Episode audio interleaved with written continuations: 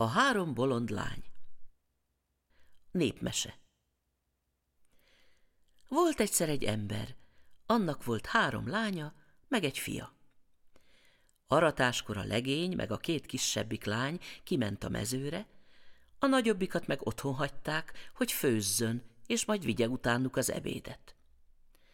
Na de a nagylány azt gondolta magában, még korán van, ráér a főzéssel, inkább átmegy a szomszédasszonyhoz beszélgetni.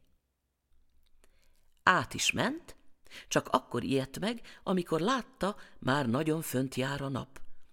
Hazaszaladt, föltette az ételt, s rakta a tüzet nyakra főre.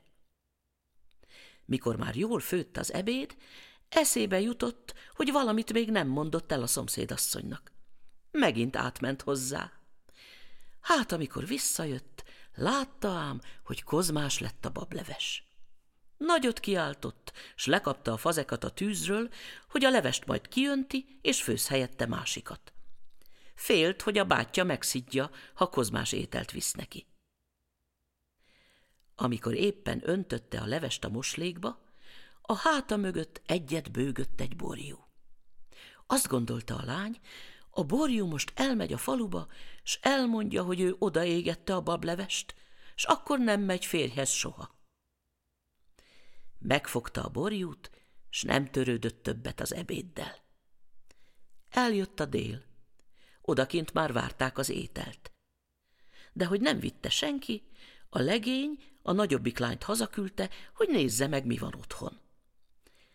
A lánynak a nénye elmondta, mi történt vele, meg hogy a borjút miért nem ereszti el. Hát a másik lánynak se kellett több, odaállt ő is, segített fogni a borjút. Azok meg odakint várhattak. Egy idő múlva azt mondja a legény a másik lánynak: Erigy már haza te is, mert ma nem ebédelünk.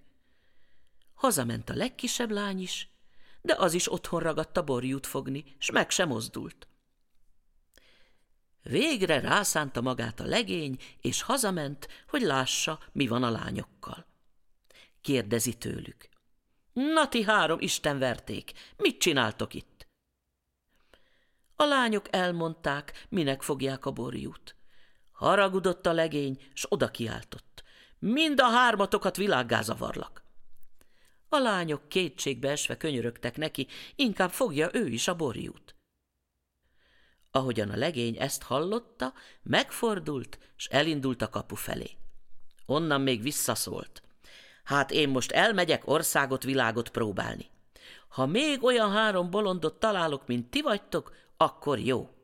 De ha nem, elkergetlek benneteket. Azzal a legény elment világnak. Beér egy faluba, látja, hogy egy kotlós körül ott a sok csibe. Egy öreg asszony meg üti-vágja a kotlóst. Oda szól: Hé, öreg anyám, minek bántja azt a kotlóst? Azt mondja az öreg asszony: Hát azért, mert nem szoptatja a csirkéket. Azért nem kell a kotlóst agyonverni. Van-e kásája? Van, felelte az asszony.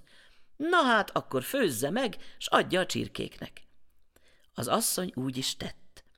Mikor kiszórta a főtkását, látja, hogy a kotlós tüsténét hívogatja a csirkéket a kására. Többet nem is bántotta. Akkor a legény tovább ment. A 3. faluban éppen házat építettek. Oda köszön nekik: Jó munkát! Azok visszaszólnak: Nincs itt jó munka. Már 2 éve építjük ezt a házat. De van itt egy kis gerenda, húzzuk kétfelé, hogy olyan hosszú legyen, mint a többi, de csak nem nyúlik meg. A legény akkor elővett egy másik gerendát, hozzátoldotta a kis gerendához, s mindjárt jó lett. Azzal ment tovább. Alkonyodáskor beért egy faluba, s látta, hogy az egyik udvarban sok nép áll. Kezükben mindenféle ringy-rongy, s hadonásznak vele. Hát maguk meg mit csinálnak itt? kérdezi tőlük. Azt feleli az egyik asszony: Talán nem látja? Fölhajtjuk a legyeket a padlásra. Aztán minek? Csak azért, mert nagyon elszaporodtak, s bántják az állatokat. Azokat ugyan hiába hajtják, úgyis megint lejönnek. Azt mondja egy másik asszony. Lejönnének, ha tudnának, csak hogy mi elvesszük ám a létrát. Akkor a legény egy szót sem szólt. Sarkon fordult, ment haza. Otthon a lányoknak elmondta, hogy maradhatnak, mert látott már több bolondot is, nem csak őket. Örültek a lányok, de hiába örültek, mert azért eljárt a hírük, és nem mentek férjhez soha. Ha férjhez mentek volna, akkor talán ez a mese is tovább tartott volna. Ez a műsor a Béton Közösség tagja.